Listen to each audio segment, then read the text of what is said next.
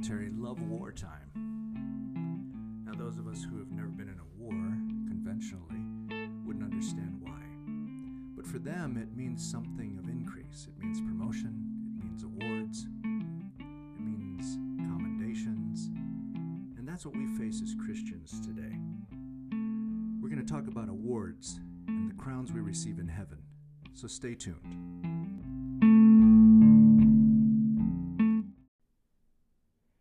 Was a little girl who was eating potato chips in the den. Grandfather walked into the room and said, Honey, you know you're not supposed to eat potato chips in the den. Grandma doesn't like it. I don't like it. Leaves chips everywhere. Hard to vacuum. Please don't do that. The little girl ran to the kitchen. A few hours later in the afternoon, she was watching cartoons, and lo and behold, she was eating some cookies.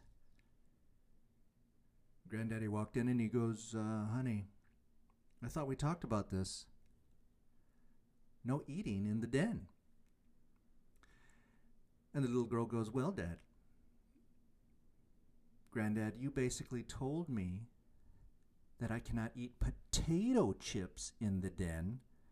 You didn't say anything about not eating cookies. Legalism can lead to a lot of lists that are hard to keep.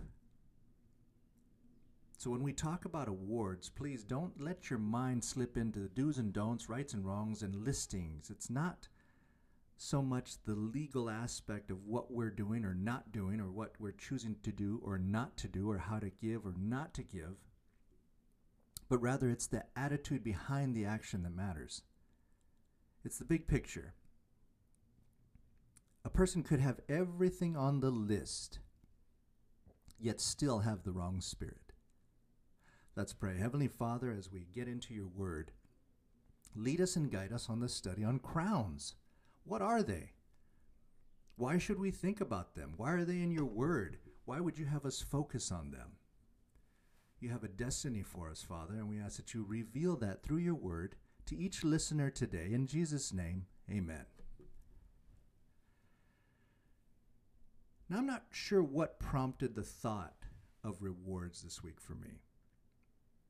But maybe you've had a loss in your family, a death, uncertainty, and a lot of times you hear that they were believers, they did know God.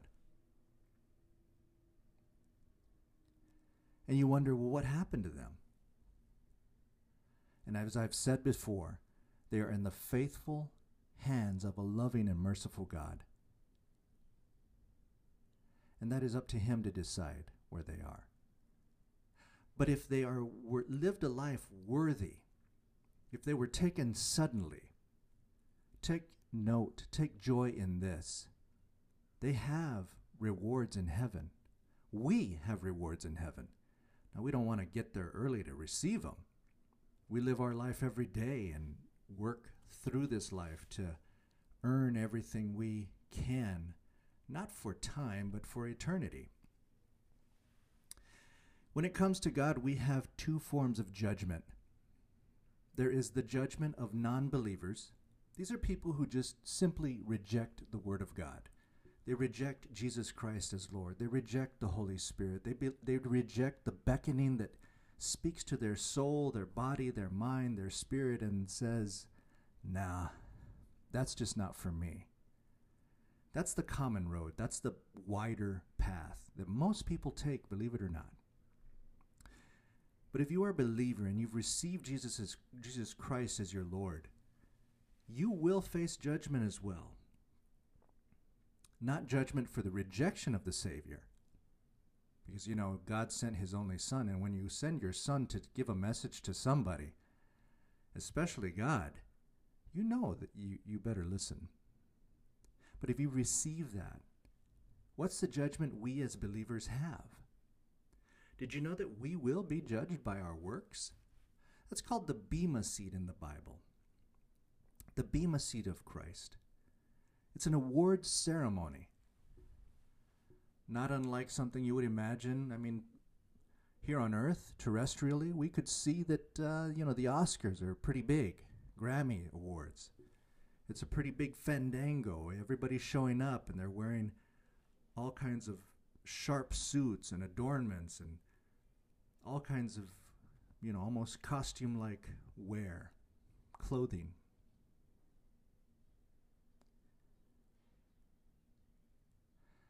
But we will be judged. That's the bottom line.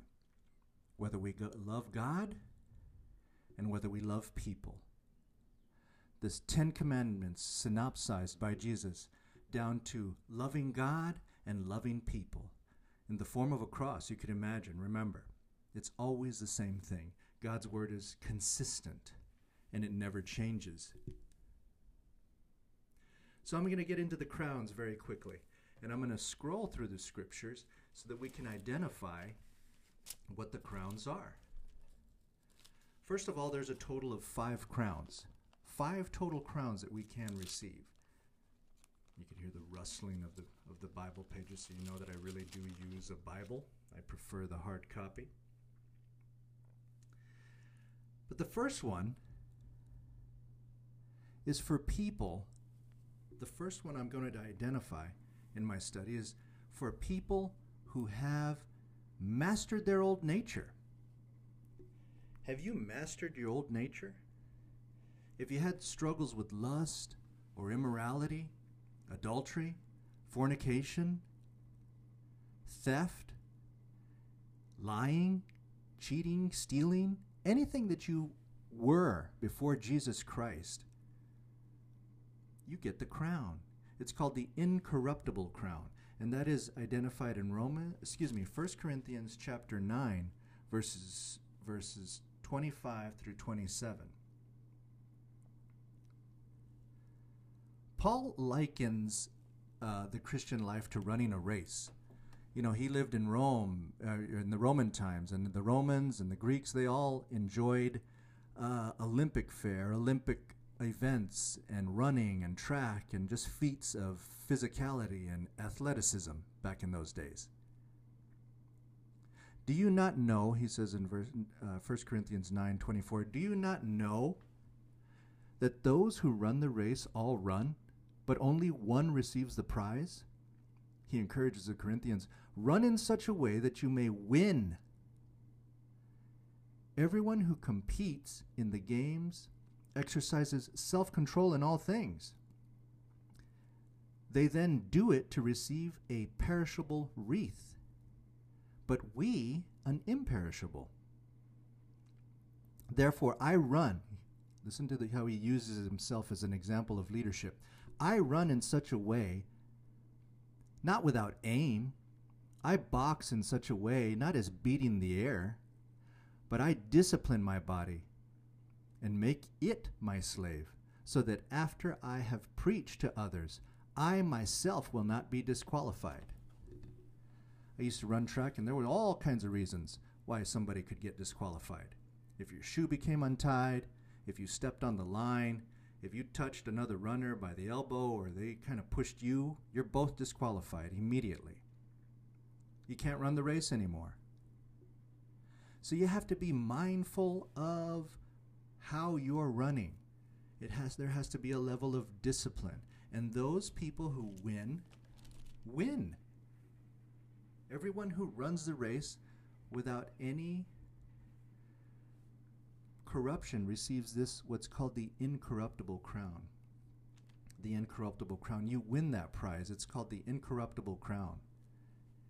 It's not going to it's not to dry up.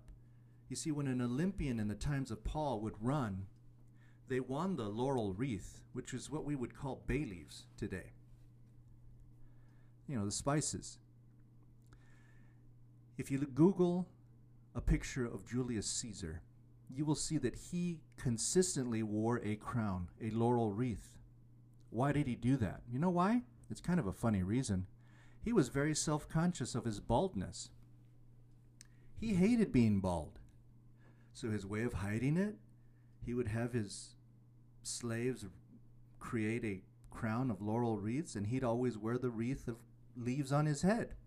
To the him, that was a better cover than a comb over.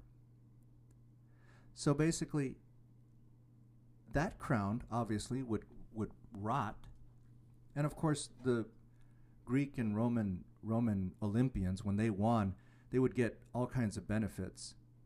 They would get notoriety. They would not have to pay taxes unto Caesar for the rest of their lives. There was all kinds of benefits to winning the crown. But for us, there is the joy of the incorruptible crown when we master the old nature. We don't give in to the desires of the flesh. So you have a problem with lust or lying or pornography or anything that's stirring your mind. What would an athlete do? If you're at a party and there's pizza and you're training for a marathon or a triathlon or an Ironman or something like that, it would probably be beneficial that you refrain from eating the pizza and drinking the beer, right? That's up to you. Master the old nature is the point. If you don't have anything to aim for, you'll fall for anything. The second one is when you endure temptation. And that's described in the book of James, chapter 1. James chapter 1 identifies how we can endure temptation. And as you know, if you've ever read the book of James, he says, Count it all joy, brethren, when you fall into various trials. Trials are our war. That is how we gain awards. You know, in the military, they get all kinds of awards commendations, bravery, valor, all kinds of honors. But when we are in a war, when we're under temptation, James has a different viewpoint. He says, hey, man, count it all joy. Count it all joy. How are you going to get out of that? How are you going to come through that? How are you going to push through with courage and bravery to end up victorious in this particular battle without being lost? I'm talking about the Christian life.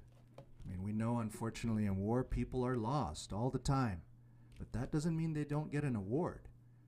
Because awards are even awarded in the military posthumously. That means after death and the family receives the honor, and it is a great honor.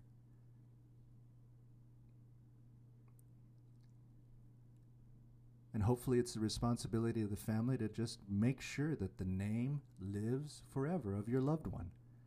Ensure it lives forever. They deserve that honor. But in James chapter 1, the crown of life for those who, who endure temptation. James chapter 1, verses 2 and 3. Consider it all joy, my brethren, when you encounter various trials, knowing that the testing of your faith produces endurance and let that endurance have its perfect result so that you may be perfect and complete, lacking nothing. Listen, there's a lot of people, all of us fail. All of us slip, all of us fall. But we have a rebound. That's why I love basketball so much. You always have the rebound. It's a game that keeps going. If you shoot and it misses, you, you go for the rebound. Your teammate shoots and misses, you go for the rebound. You are constantly trying to rebound the ball and continue scoring points for your team. That's how we should deal with temptation. And if you do that, you win the crown of life. The crown of life is for you. It doesn't mean you fall, it doesn't mean you commit these acts, but it means you endure, you walk away. One of my favorite characters in the book of Genesis is, is a man named Joseph. He's one of the sons of I- Israel. And he was taken captive. His brothers hated him. They sold him off into slavery and they sold him to Egypt. They sold him to the world at the time. Made a lot of money. The same exact amount of money that Jesus, uh, Judas, was paid for as a ransom 30 pieces of silver. But Joseph was in the house of Potiphar. And in Potiphar's house, Potiphar had a wife. And Potiphar gave Joseph command over everything in the household. And he says, Just don't touch my wife, man. You understand? Don't touch that wife of mine. Potiphar was the head of secret service for the Pharaoh. He was the leader of the, the chief guard. So he trusted Joseph with everything. And the Bible says he was a well built young man, tall and strong, from the years of slavery, likely. And she confronted him. She wanted to, you know, take her part and lust with him, a young, strong man, in the house alone, as a servant. And Joseph told her flat out, you know what? Nobody might see us, but God might see us. And when she continued to persist, he, he grabbed his, his tunic, his coat. She reached for it, and, and literally he wiggled out of it and ran away, ran off from a beautiful woman in Egypt where there was great temptation. Joseph def- clearly won the crown of life because he got away. Now, that it didn't end too good, and it ended him up in trouble, even though he ran away and didn't do anything. But in Revelation 2:10 we also have a description of the crown of life. It says, Do not fear what you are about to suffer. Behold, the devil is about to cast some of you into prison so that you will be tested and you will have tribulation for ten days. Be faithful to death, unto death, and I will give you the crown of life. He who has an ear to hear, let him hear what the Spirit says to the churches. He who overcomes will not be hurt by the second death. There is the crown of life, and you can endure. Endure that.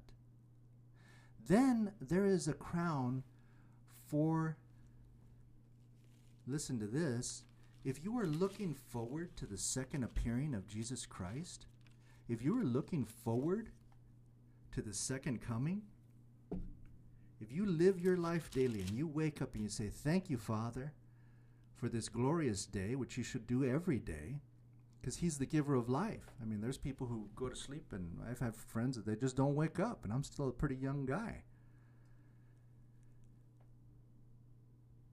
But if you look forward to the coming of Jesus, you have a crown as well.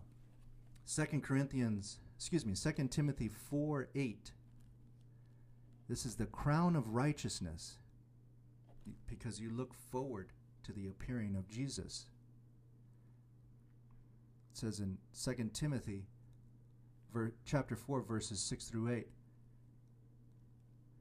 For I have already I am already being poured out as a drink offering and the time of my departure has come. I have fought the good fight, I have finished the course, I have kept the faith, and in the future there is there is laid up for me a crown of righteousness, which the Lord, the righteous judge, will award to me on that day, and not only to me, but also to all who loved his appearing. That's like getting an award for perfect attendance. That is the appearing of Jesus Christ. He is Lord, the Lord of righteousness, the righteous judge. If you look forward to seeing the judge, you get a crown. That's the crown of righteousness. Here's an interesting one that really jumped out at me. And I really want to encourage pastors and teachers with this one. As you know, I'm not a pastor or a teacher, but I do enjoy the Bible. That's why I'm here. That's why I'm sharing this with you. This is just another encouragement, another source to kind of lift you up to your Christian walk. Or it might be a source if you've never heard about the Christian walk. That's also my audience. There's people who listen and they have no inclination or care to know about Jesus or what Christianity is. But if you're a pastor today, you're part of a rare, rare breed or you're if you're not even a pastor, you might be a teacher. You might work in Sunday school with children, and you think, well, nobody ever sees me. I'm just a little guy, or I'm just a little gal just doing her thing here. That's all. I just serve Jesus. Well, let me tell you something. God has his eye on you. But I'm speaking to men here today. And I'm speaking to the women who have a man as a pastor Pray for them. Pray for them that they might receive their crown of glory. Listen, there's a lot of temptations in the ministry, a lot of them.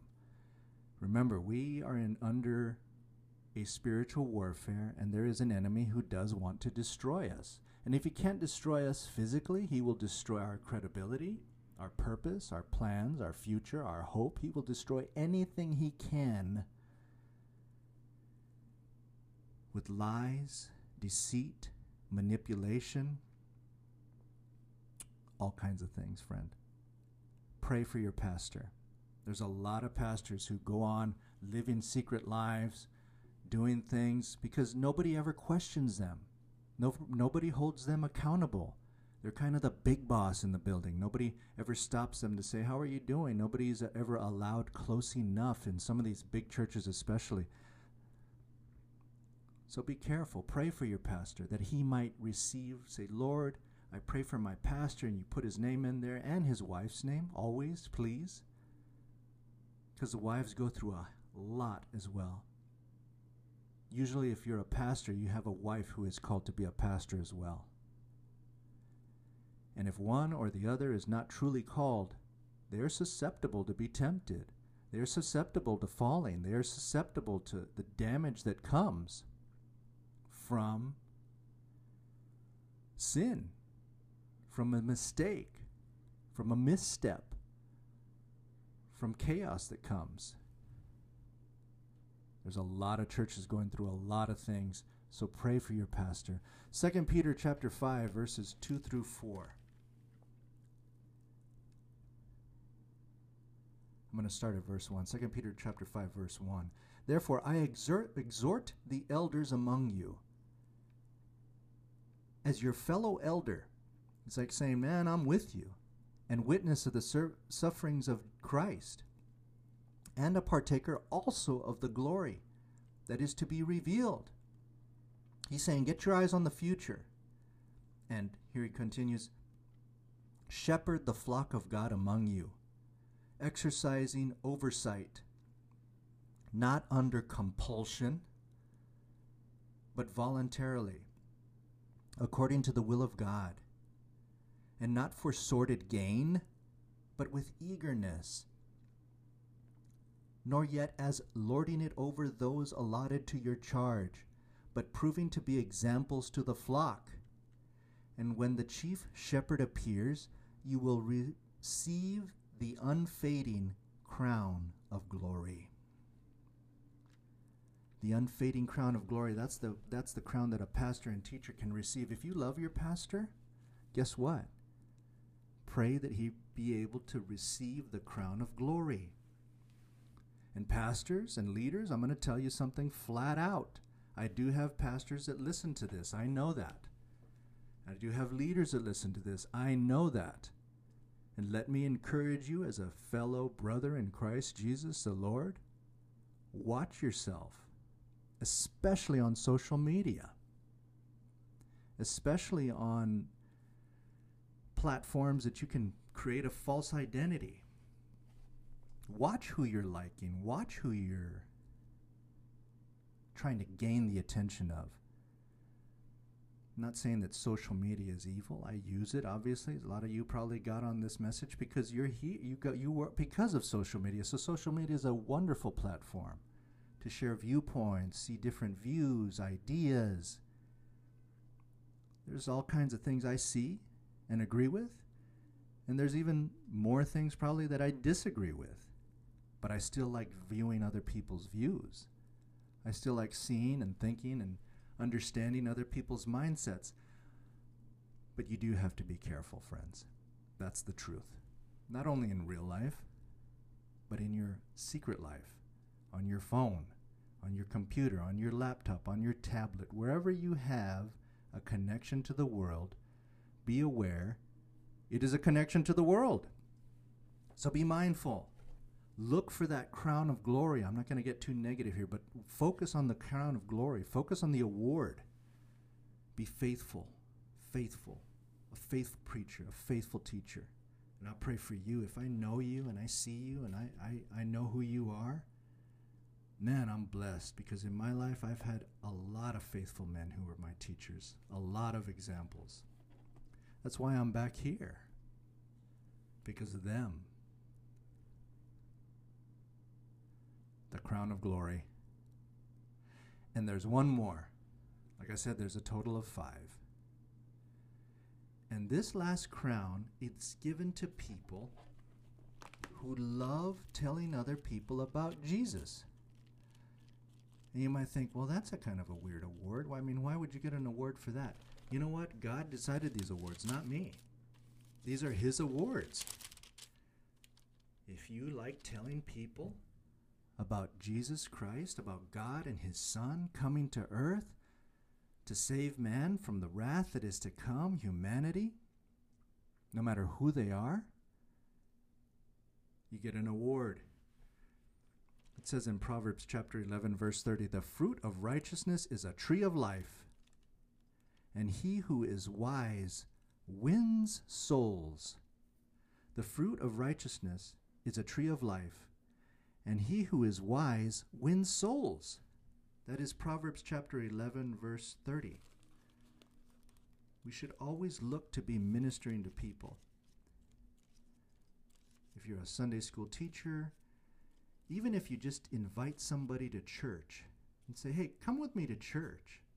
Why don't we go and study the Word? Well, there's this Bible study that I have. That's how I got involved in church, friends. That's how, you know, somebody came and invited me, and I thought, why would I want to go to that? What is the point? What is the purpose? I'm a busy guy. I've got places to go and things to see. What what what what what what what, what do I got to do at a Bible study? What's a how the how's the Bible going to help me? That's what I used to think. And look where I am today, sharing the same message for you, friend. Second Thessalonians 2 verses 19 through 20 also talks about the the crown that is given to soul winners. So let's see start at Second Thessalonians. Second Thessalonians, excuse me, First Thessalonians chapter 2, 1 Thessalonians chapter 2, verse 17 through 20. But we, brethren, having been taken away from you for a short while, in person, not in spirit, were all the more eager with great desire to see your face. For we wanted to come to you. I, Paul, more than once, and yet Satan hindered us. You think, man, does Satan have that much power to stop two people from meeting? Yeah, absolutely he does. Especially if it's going to glorify God. But Paul was not going to meet a group, he was going to meet the church in Thessalonica. For who is our hope or joy or crown of exaltation? That's the crown of soul winners, by the way. Is it not even you in the presence of our Lord Jesus Christ that is coming? For you are our glory and joy. You know, at university level, I used to have um, instructors, teachers for humanities, philosophy, all kinds of courses. Even in accounting, they'd even get into this. And a lot of universities try to change the mindset and the upbringing of the kids that are going to university. They teach them, you know, you need to question the Bible. That's always how they talked. I don't know why. Dr. Dr. Johnson, all kinds of these doctors. I can't remember the rest of their names. But yeah, Johnson was my favorite because he was a, a military general. He was a commander in the reserves, and uh, he was still active. And he would always teach barefooted. He'd always come in in socks and Birkenstocks, khaki wrinkled Docker pants, and an orange uh, pullover polo. You know, the colors of the school. And he would come to class and peel off his, uh, kick off his Birkenstocks right by the door, peel off his socks, and he'd stand at the front and teach. And he'd always say, "All right, if you uh, if you hear this Bible stuff, and you hear people talking, and you know, you need to question all that. Question it because it's something you need to think about, really. Look at life. Look at look at what's happening in the world. Could there really be a God with all this chaos and craziness going on? Really? Listen, Dr. Johnson used to be one of the advocates for getting students to question the Bible, question Christianity, question Jesus Christ, question everything. And you know what? I agreed with him. I agreed with that guy. And I still agree with him today. But everything I've given you up until this point is all scriptural, written, historical, archaeologically verified evidence, friends. It's evidence. Evidence towards the fact that there is one Jesus, there is one Lord, there is one God, and He still lives today. But if you're listening today, I have a challenge for you. I have a question for you. And my question is this Are you bold enough to take all your theories and all the learning, all the hypotheses that you studied at the university level? Are you brave enough to take a look at all that that was presented to you in light of society today?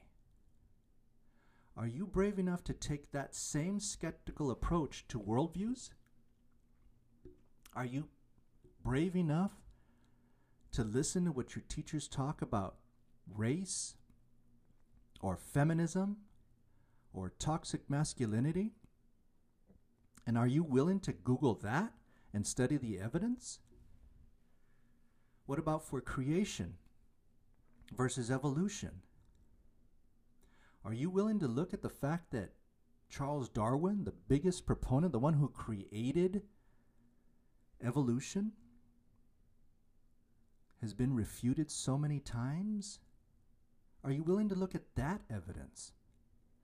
You see, if you're going to judge the Bible, if you're going to judge Christianity, if you're going to judge Jesus Christ as Lord, or anything that I'm saying, if you're listening as a skeptic, I challenge you, my friend, to look at the same things that you are for in society and question it just the same. The same methods of hypotheses, the same methodoia, the same methodology, the same testing in theory, the te- same testing that's used in motion and gravity and every kind of scientific law that there exists, are you intellectually independent enough to take a look at everything I've been saying and make a scientific, educated decision on, wow, maybe what this guy is saying is true? Maybe what he's saying might have some purpose. Maybe my mom and dad getting through COVID Maybe that means something.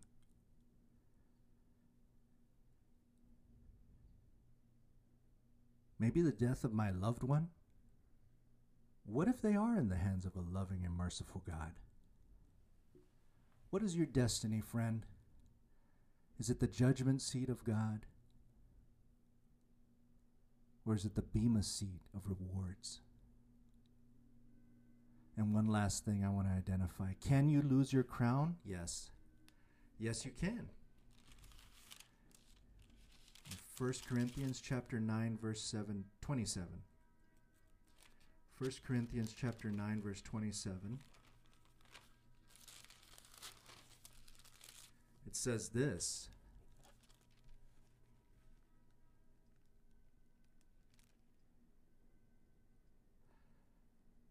1 Corinthians chapter 9 verse 26 and 27. Therefore I run in such a way. We started with this. I box in such a way, not as beating the air, but I discipline my body and make it my slave so that I after I have preached to others that I myself will not be disqualified. Revelation chapter 3 verse 11 says this.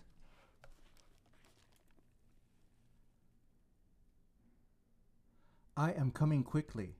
This is Jesus speaking. So hold fast to what you have, so that no one will take your crown. So we know that he's not speaking figuratively. A lot of people will go, like my professor, You know, he's speaking figuratively in all these things. There's not really a crown, it's all figurative. well, why would you hold something figurative? Why would Jesus himself, the King of all glory, identify to us a warning? Hold fast to what you have so that no one will take your crown. If somebody could take your crown, it would be Satan or one of his demons. And he continues, He who overcomes, I will make him a pillar in the temple of my God, and he will not go out from it any more. And I will write on him the name of my God, and the name of the city of my God, the New Jerusalem, which comes down from heaven, from my God, and my new name. He who has an ear to hear, let him hear what the Spirit says to the churches. Listen, if you've lost a loved one in a tragic and violent and horrible way, or if they were lost in a slow, sudden, or slow, lengthful, and painful death, just be aware of this. They are in the presence of a living and loving God. And we don't know what happened to them. We don't know when they received Jesus as Lord. We don't know who they knew or who they didn't know. But rest assured that God is a merciful God, and every person, especially if they lived in the United States of America, have heard the gospel in the northern hemisphere of North America. I'm talking about everywhere from Canada all the way to Mexico and even further south. They have likely heard the gospel of the Lord Jesus Christ, and if they've passed away, trust that Jesus is Lord and, and that what is Lord of their life, and that they, they did receive Him, and that they are pillars. But for us here who are walking among the quick, let's work towards these things the incorruptible crown, the crown of life, the crown of the appearing, the crown of rejoicing, and yes, even towards the crown of glory. Because there is a chance that if you support your pastor in prayer and your leadership, you will receive that crown also. Because remember, a prophet receives an award, and then whoever supports the prophet receives an award. So there might be a chance that you might get a crown of glory as well. Remember that. The incorruptible crown, to master the old nature. The crown of life, you endure temptation. Pay attention. The crown of righteousness, you're waiting gloriously for his appearing, because to might, today might be the day. The crown of glory, to anyone who's a faithful pastor, preacher, teacher. Support them, pray for them. And the crown of rejoicing given to soul winners. That's one of the easiest crowns to win. Invite them to church, invite them to Bible study, invite them on board with you. The people who do that, you get that crown. But remember, the attitude behind the action is what matters most. Don't just do it for the crown. By the way, you know what's going to happen in Revelation when you receive all those crowns? You give them back to God because He is the King of glory. He is the King of the universe. And you want to have something that you can cast on back to Him. That's the only thing we'll be able to give back to Him. He's already taken everything. He took it upon Him on the cross. He took your sin, death, sickness, disease, everything that you struggle with, friends. He's taken it all. His name is Jesus. He lives today. And if you don't know Him, you have to know Him. Psalm 98 2 says, The Lord has made known his salvation and his righteousness. He has revealed in the sight of all nations. If you have a loved one who doesn't believe or struggles with that belief, say this I claim this promise of Psalm 98, verse 2 for my loved ones. They will know his salvation and they will know his righteousness. Because we're in a war, friends, and the war is for your soul, and the victory is in Jesus Christ. God bless you. Have a good week. Next week, we'll be back on.